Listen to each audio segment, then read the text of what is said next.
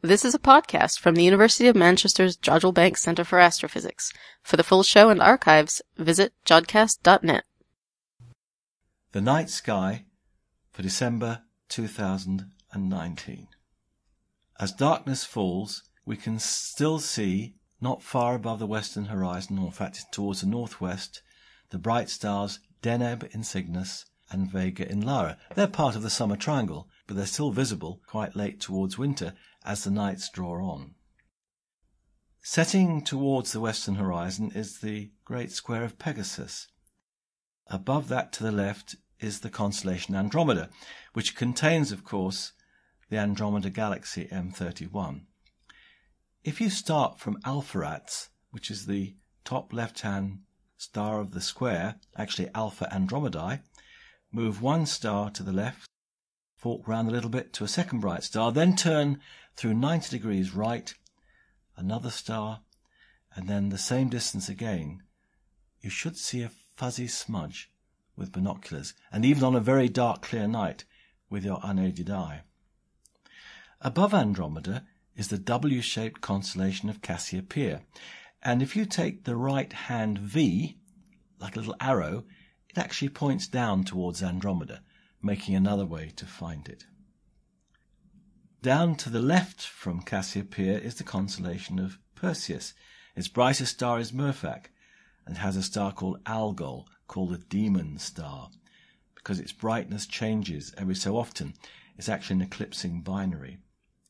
And then there's another bright, very bright star in the northern hemisphere, which is called Capella, which is the brightest star of Auriga. That's actually in the Milky Way, and there are some very nice open clusters that can be seen through a small telescope in Auriga. Then, of course, rising in the east is our winter sky. First of all, we have Taurus, with two open clusters, the Hyades cluster and the Pleiades, a wonderful little group of stars, sometimes called the Seven Sisters. In the Hyades cluster, or rather towards it, is the bright star, a red giant called Aldebaran. It's about halfway between us and the actual cluster. And then gradually rising in the southeast is that wonderful constellation of Orion the Hunter.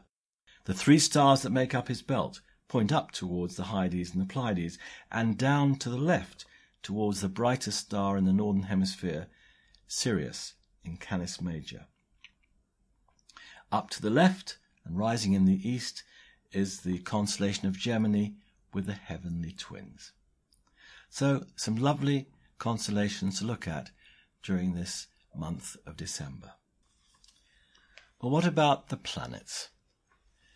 Well, Jupiter, shining on the first of the month at magnitude minus 1.8, and with an angular size of 32 arc seconds, can be seen very low in the southwest as darkness falls.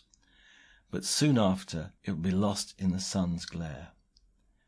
It lies in the southeastern part of Ophiuchus and heading towards the most southerly part of the ecliptic. So when it appears in the twilight, will only have an elevation of about six degrees. With such a low elevation, atmospheric dispersion will take its toll, and the device called an atmospheric dispersion corrector, composed of two prisms, would greatly help improve our views of the giant planet and its four Galilean moons.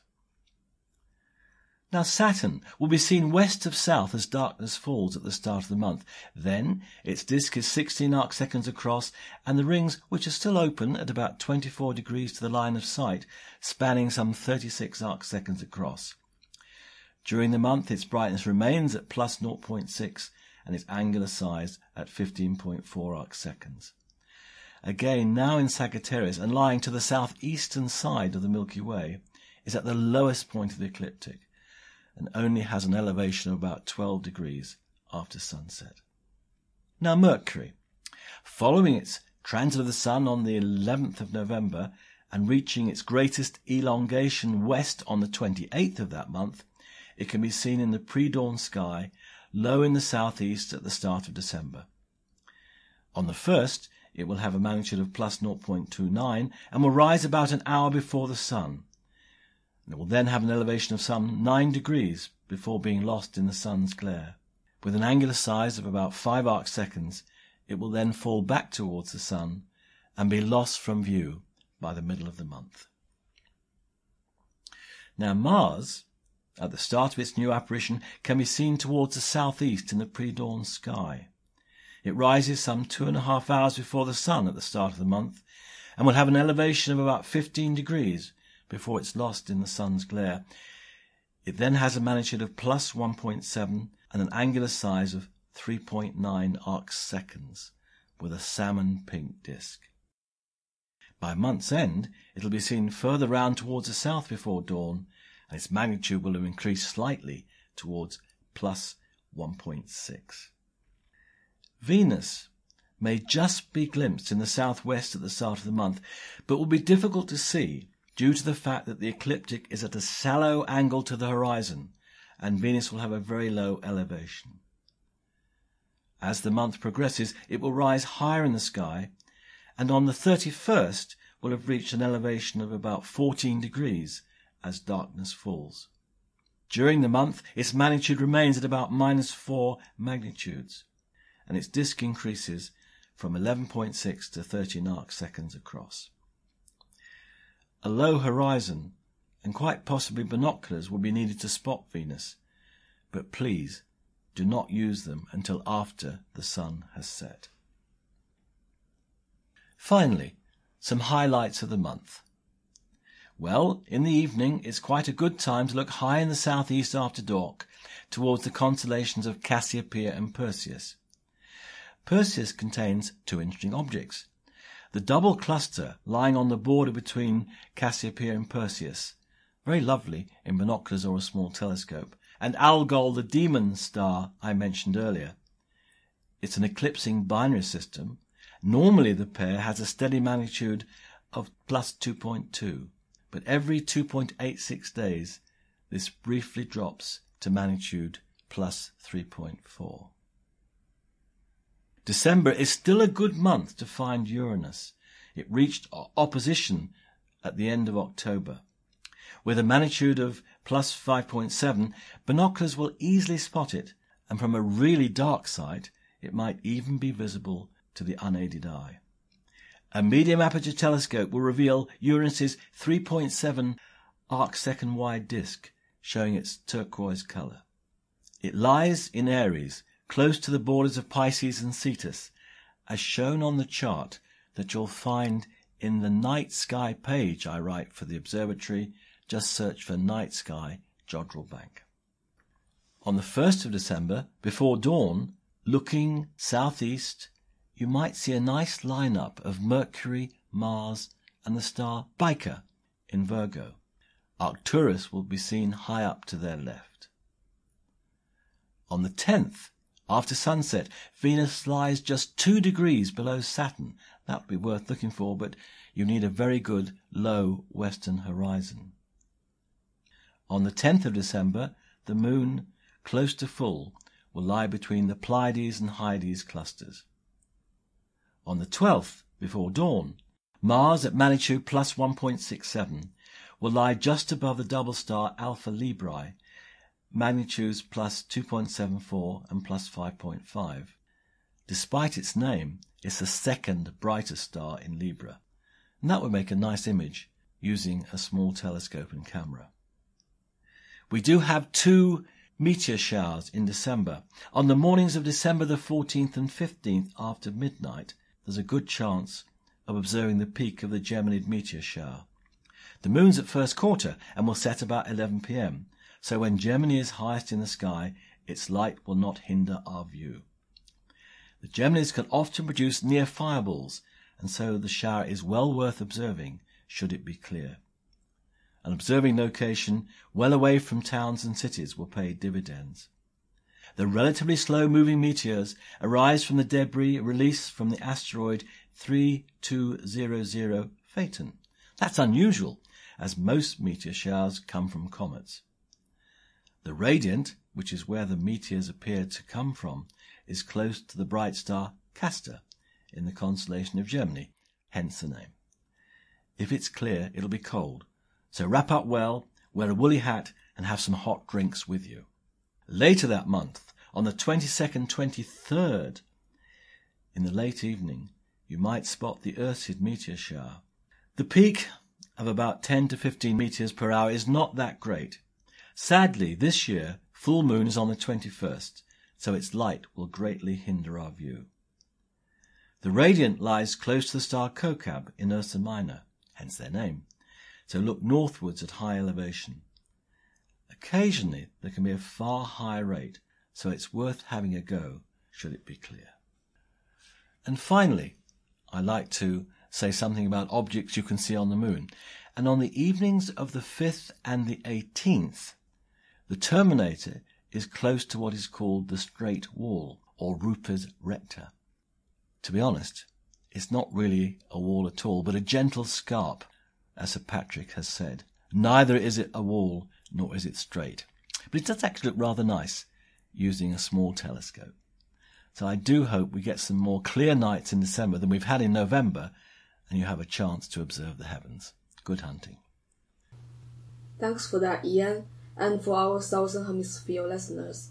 Here's Haritina Mogoshanu and Samuel Leske with The Night Sky Where You Are. Kia ora from New Zealand. Hello, everyone, I'm Haritina Mogoshanu, and I'm Samuel Leske. and this time we went to Stonehenge Aotearoa, but don't worry, this is still in the southern hemisphere. Stonehenge Aotearoa is the Centre for Archaeoastronomy in New Zealand. There is a beautiful observatory built there with ancient knowledge and modern technology, such as surveyors and cement.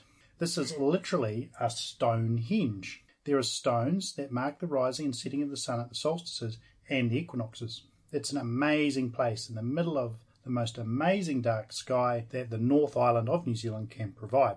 And since it's not far away from Wellington, we had the chance to pop over there and actually do some proper stargazing rather than looking at the dome of the planetarium, which is all you can really do in Wellington. And to be fair, Wairarapa has an amazing night sky which rivals in beauty and darkness with the one from Lake Tekapo. Well, in fact, as we were talking to someone the other day who had their dark sky meter out, um, they found it got exactly the same reading as nearly everywhere else they go.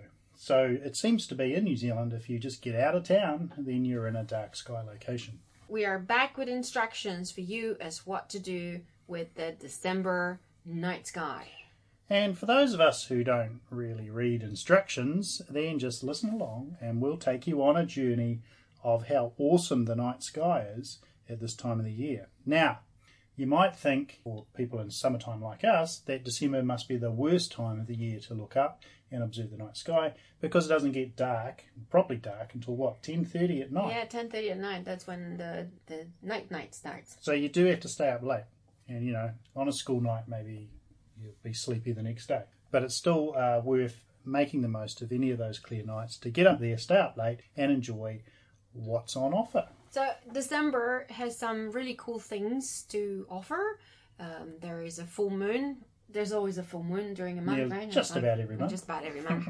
the moon does what the moon does. Not just that it gets full, but it goes close by all the visible planets in the sky. So we talk about that and when it happens. And also this month we experience the summer solstice when we have the longest day. Yay, and I'll never get used to I don't think I'll ever ever get used to having Christmas in summertime. I'm sorry. Well, it's the normal time of year. When else would you have it? Uh, I don't know. I don't know. What, in winter or Winter something silly like with, that? with snow and stuff. Oh, well, that's crazy. Because how can you go to the beach, have a barbecue, and swim on Christmas Day no. if you live in an ice cube?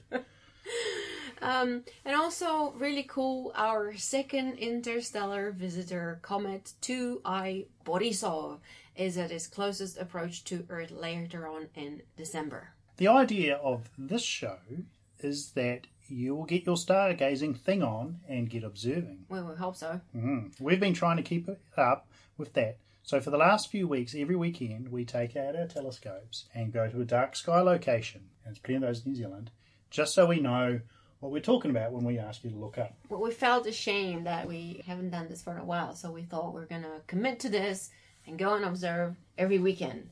So the sight that will greet you now, when you go outside about mm, around about ten o'clock, I suppose, you will start seeing. Well, well, you start seeing the sun disappear. Obviously, it's well gone by then, And clouds. and clouds. Hopefully, they're gone too. But what you'll first star you'll probably see if you're looking with sharp eyes is Canopus, And then, of course, if you look up a little bit further, you'll see Achernar, and then a little bit further, you'll see Fomalhaut. They make kind of a nice line of three stars. Now, on, closer to the horizon, you'll probably also see Sirius start to appear. Yeah, if you wait a little bit more. Hmm. So we had to wait until almost 11 to see it properly. Yeah, that was when it was dark enough and high enough. Mind you, there was a hmm. little bit of cloud on the horizon, which hmm. probably stopped it. But what you've got there, of course, is you've got this big patch of sky which doesn't have a whole lot in it from what the naked eye sees. And then on the horizon, on the eastern horizon, and sort of from, I guess, southeast to sort of northeast, you've got the Milky Way stretching all the way from the Southern Cross to the south, and then nearly around to, well, not quite north, but maybe hmm. northeast, you've got Pleiades. And so between them, you've got the whole Milky Way just sitting there on the horizon. In fact, in December, it's starting to tilt up a little bit. Not quite the same as November. And we're actually looking towards the outskirts of the galaxy because Orion is towards the edge. So we've lost the opportunity to see uh, Scorpius and all the fun clusters and nebula because it's long gone. Bye bye, Scorpius. The, the sun is now inhabiting those uh, constellations. So Yeah. look for Orion on the eastern horizon as it reappears in the night sky. And for the next half year, the sky will be dominated by uh, by Orion and actually by bright stars. And it's not so much the Milky Way, but these stars that we're gonna see in the sky. And we see, you said we started seeing Canopus, and the reason for that is that Canopus is really high in the sky kind of pops up yeah, first, yeah, because it's the second brightest star as well. And Mm. the reason you don't see Sirius first is because Sirius is very close to the horizon. Are you serious? Uh, I am serious. Look for Sirius, the dog star to the right of Orion's belt. And of course, the other really bright star that you'll see is number three, which is Alpha Centauri. And of course, Alpha Centauri, when it appears, that's pointing, well, it's because it's one of the pointers, of course, is pointing towards the Southern Cross, which won't quite be there when you first see it in the evening. You've still got to wait about half an hour to an hour, then you'll see the rest of the Southern Cross. But still, it's there, and Alpha Centauri shines in all of its glory. And and they're really cool because when you look at Orion's belt, and New Zealanders here call it the pot for obvious reasons because it's upside it looks down. like a pot. it looks like a pot. So you've got Orion's belt. It doesn't belt. look like a Joker with a sword and a shield, that's for sure. No, no, no. Okay, fine. So it doesn't. No, it, it does look like a pot. So you look at Orion's belt, and Orion's belt is pa- parallel to the horizon. And then what you have to do is you, you really stretch your arm, and then you stretch your fingers like a lot. So from your pinky to your thumb. You have almost 22 degrees, and that's the distance between the edge of Orion's belt to Sirius. So that's how you find Sirius. Or just look for the brightest star You in the find sky. if Sirius is on the horizon, Other than the sun. Other than the sun, yes. Uh, on the other side of Orion's belt, but to the left, you will see Aldebaran. which is a lovely red star. So they're both at the same distance from Orion's belt, so that's how you can see them. So the other star that actually appears, probably after Alpha Centauri at this time of the year, will be is Rigel. Yeah, Because that's a nice bright star and it's quite high because it's the, well, in the northern hemisphere it's the bottom of Orion, but in the southern hemisphere, of course, is at the top. You keep an eye on Rigel and then you start seeing the, the um, Orion's belt start appearing.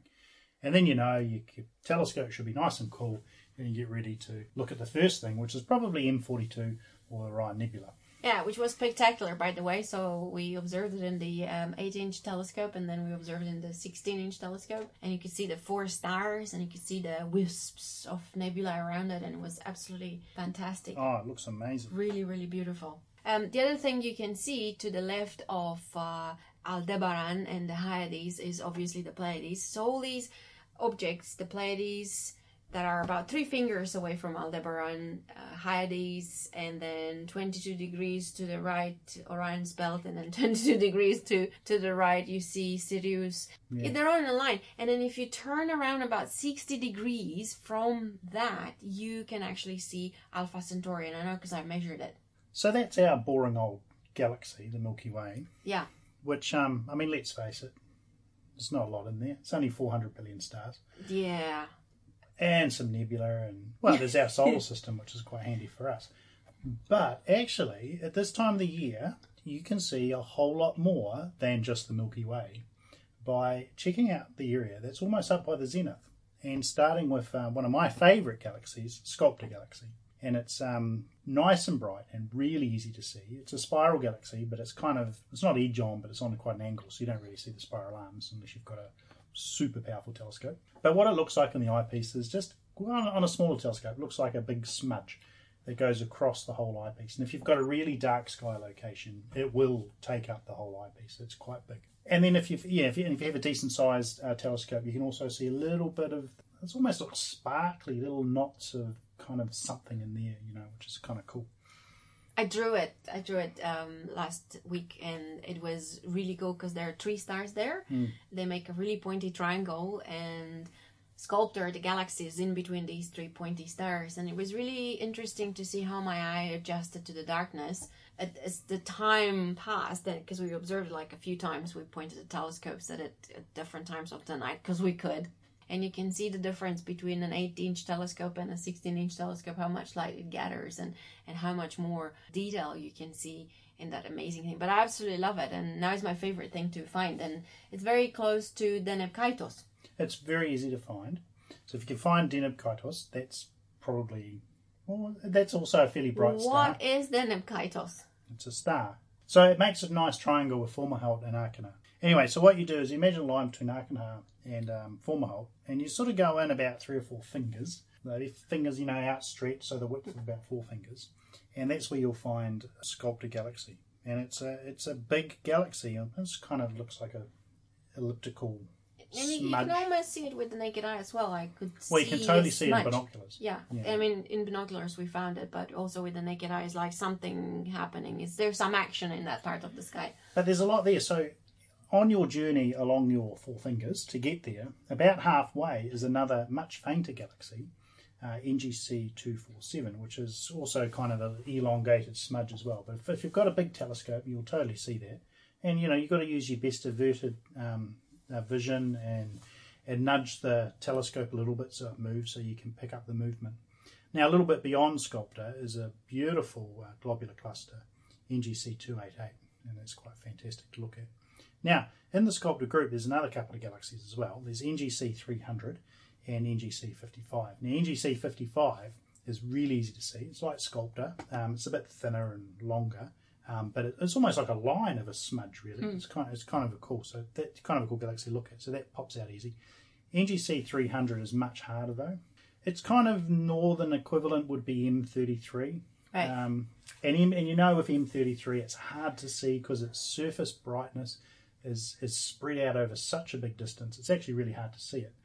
NGC 300 is nowhere near as big as M33, but it's that, that same problem. It's sort of a face on spiral, and all that brightness um, is sort of spread out over quite a quite a big distance. So even though it's a magnitude 7.9 galaxy, it is quite hard to see. So you, you need a really dark sky, and you need a pretty decent sized telescope. And the sculptor galaxy, like if you look at the pictures that people drew on the sculptor galaxy, it looks really funny. It's almost like a ladder with shelves in, in the sky and a bust of a statue on top of it. So it's quite a quite a funny thing. But here in the southern hemisphere, it goes all the way up to zenith, so you have really clear skies when you look up to this part of the sky. And obviously, is uh, is near Fomalhaut, which is uh, one of my favorite stars, and Grus, which is one of my favorite constellations. And when you look at Grus, that's really beautiful to see. There are all these double stars, and you know when you look at it with the telescope, it's even is even more beautiful because you can see all these double, double, double, double stars.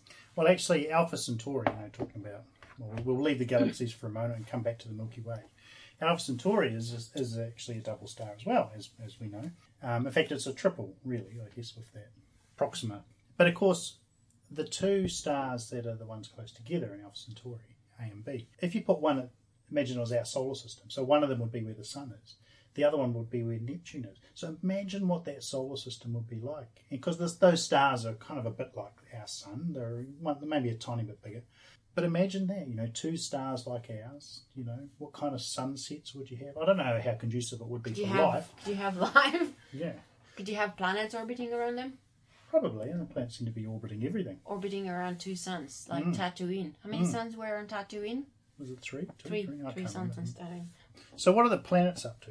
Planets. Well, what we saw, we didn't see Saturn because it was very cloudy towards that part of the sky, which was very sad because I always love to see Saturn and it's such a beautiful, beautiful planet. But we did see Jupiter, and Jupiter has uh, um, four satellites, as everybody knows, that you can see with the telescope. We saw three this But are we going to tell people the disappointing bit about December? No, Saturn, no, Jupiter. don't tell them. Okay. Do not tell them. Find out for themselves. well, okay, tell them. well, if you haven't seen Saturn and Jupiter this year, you better get out there in the next couple of days because it, they're disappearing. They're getting lower and lower in the hori- on the horizon each evening. They're getting chased around by the moon, you know, at the moment, but they, they won't be in view for much longer. Um, and uh, you know, Pluto's hanging around them, but Pluto will be very hard to see now because it's um, too low and it's not very bright. You've still got Neptune. Neptune's still at a pretty good altitude, and Uranus is at a pretty good altitude as well to have a look at. But then they are tiny and they're not really great to look Yeah, at. I mean, you can like see the disk of them. Blue and green and They're not smell like cool. rotten eggs. And Yeah, and not as cool as Jupiter or Saturn. so when is the moon passing by these um, things? Well, it gets close to Neptune on the 4th, so went this week and on Wednesday. And then um, on the 9th, so next uh, next Monday and Sunday, that evening, it's it's pretty close to Uranus. But it'll be quite bright, so you'll really struggle to. And then about well, actually when it's when it's almost full, it'll be in that bit of sky between Pleiades and Hyades, which is kind of cool. Now, of course, the moon will be full, almost full, so you're not actually going to see a whole lot other than a really bright moon. Yeah, but still, I mean, these are quite bright stars. And then, of course, as the as that week, so as next week comes to an end, the moon will be um, going heading through Gemini, and then Cancer and Leo, and by the middle of the month, it'll be sort of hanging around Leo, Virgo, and then gone. And then Christmas time comes, you can throw a star party as well because there'll be no moon in the sky. Yeah, and good. Yeah. Will be quite cool. And then the moon, towards the end of the year, will have a close encounter with uh, Mars and with Venus and Mercury. Can we see Mercury? I don't think we can see In fact, on, on well, you could if you um, stood on a very high hill and had a really good horizon. and you you wake up very early in the morning because it's in the morning sky. So yeah, I, I don't like to wake up very early in the morning. So probably I won't see Mercury this month. Well, our northern hemisphere um, listeners, they will see it. They'll they will have a, a really good view of it. I mean, it'll be close to the sun, but they'll they'll certainly um, have a good view of Mercury for a little while. Mm, and this month, um, other than that, there's a couple of meteor showers visible. The Velids at the beginning of December and the Geminids. But um, the Gemini, well, because Gemini is not so high on the horizon, then it won't be so so visible. The Geminids is anytime between 7 and 17 of December. Don't look directly to the radiant because that's where the point is like where the meteors seem to appear in the in the night sky. Look away from it. That's how you can catch most of them. So we also looked towards the southern part of the Milky Way, which was close to well near the Southern Cross and the Diamond Cross and the False Cross, and it's always a really really good region to see. And there's some amazing clusters in that area. I mean, there's the awesome nebula, of course, Eta Carina Nebula, but there's some clusters. And there's one cluster in particular that I really like, which is um, Gem Cluster, which is uh, really close to Eta Carina. And it probably doesn't get spoken about much because of its, um, you know, really uh, photogenic neighbour. But this is um, this is Gem Cluster. It's a lovely, tight little cluster, NGC 3293, at a magnitude of 4.7. Kind of a little bit like Jewel Box. Um, I think it's nicer than Jewel Box. I guess because Jewel Box gets all the attention. But, but, But on the way. beautiful. It has beautiful, beautiful blue giants and red giants Oh, and it's colored stunning, yeah. stars. It's amazing. So, not far from the Southern Cross, as you sort of travel up the Milky Way, you'll come to Pearl Cluster, which is another tight little cluster, uh, NGC 3766. That's a nice one. Oh, the stars in there, they're not so variant in colour, but it's still a beautiful one to look at. Then there's this other one, which is really amazing. I think it's called the Wishing Well, which is NGC 3532. And it's like a sea of stars, and you know it just fills the whole eyepiece. You know the whole. You put a big eyepiece in there, and it's just like full of these stars. It's amazing to look at. And then, of course, um, getting a little away from um, Carina up towards the southern Pleiades, which is at the bottom of the Diamond Cross. That's a lovely open cluster. And you know you can see why it's called the Southern Pleiades because it kind of looks a little bit like Pleiades, not as bright and big, but um, kind of looks the same-ish in the in the eyepiece. You've got these hot blue stars, And it also looks like the letter M, and I love this about it because the other one that looks like what it says is the coat hanger in the northern hemisphere. that looks like a coat hanger, and this one looks like the letter M. yeah, and it It's a good binocular object as well. yeah, and You it, can it- totally see the M in binoculars. and it looks really great in binoculars Yeah. because it's nice and big. And then when you go up to the false cross, there's two really good clusters there: Omicron Velorum. Um, sounds like Chancellor Valorum. Yeah, which is IC uh, two three nine one. Didn't get an NGC name that one. And that's sort of off on the far side from uh, the Milky Way, and then um, heading towards the Large Magellanic Cloud, just above the False Cross there. You've got NGC uh, two five one six, which is known as the Southern Beehive Cluster. And actually, when you look at it, it looks like a whole lot of bees swarming around, and it looks it looks quite cool. You can see why the Southern Beehive was picked for its name. When we also have the Magellanic Clouds. And of course, in a dark sky location, the large Magellanic Cloud stands out. It really does stand out. It's very irid- iridescent. It does. It was surreal when we looked at it in, in the weekend. And they're really easy to find. So if you find Sirius, the brightest star in the sky, and then Canopus, the second brightest star in the sky, you pretend you draw a line from Sirius to Canopus, you extend that line, you find the Magellanic Clouds. It's as easy as that. Yeah, And in a dark sky, you can't miss it. You really yeah, or, or you just get yourself a dark sky and then Yeah. you don't need to do all these measurements. And it's funny because you look up and you'll see a cloud and you'll think, oh, there's a cloud up there. But that cloud's actually the Large Magellanic Cloud, not a um, cloud in our atmosphere. And, and in the city, when, when you're like in Wellington, when we are here, it's quite hard to see, and you have to use your averted vision or your peripheral vision And a bit of imagination. and a bit of imagination. But when you go to a dark sky location, it just pops out, and it's absolutely phenomenal. And of course, it's the big spider, which is the, the draw card for our attention in the Large Magellanic Cloud, the Tarantula Nebula. And that's a stunning complex of a huge area of nebulosity. And you can see the details. you can totally see the details on, mm. on the Tarantula Nebula. Yeah, it's kind of got little round structures, you know, circular structures that kind of look a little bit like a spider. You know, I think with all these things, there's always a bit of imagination, isn't there? Yeah. And in the small Magellanic Cloud, which is equally amazing, just that it's smaller. The small Magellanic Cloud is also amazing, and it's our neighboring galaxy that is 200,000 light years away from us, so it looks smaller than the large Magellanic Cloud that it's 160,000 light years away from us. In the small Magellanic Cloud, we have my favorite globular cluster in the whole world, 47 Tucanae. Oh, I thought you were going to say NGC 362, which is the other globular cluster, which is opposed to the small Magellanic Cloud, and often overlooked because of its photo hungry neighbour. But Well, it's no. actually a really nice globular cluster in its own right. So it's quite a tight one, very bright as well. I'm but n- sorry. not the same as 47 I'm 2. sorry, I like 47 Tucanae. Yeah, maybe you haven't seen NGC 362. but I did. it is a beautiful cluster indeed.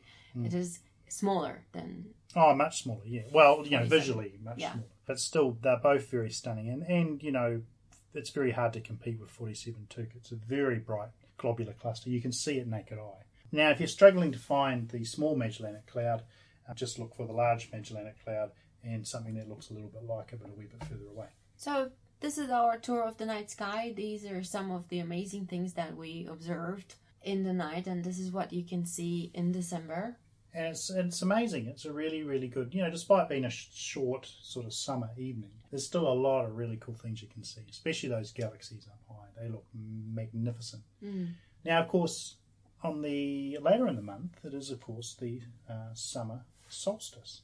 where we have the longest day of the year and the shortest night, which we're not very we're not very enthusiastic about because it shortens even more. Yeah, maybe the like the worst day for astronomers. The worst day for astronomy is gonna come soon.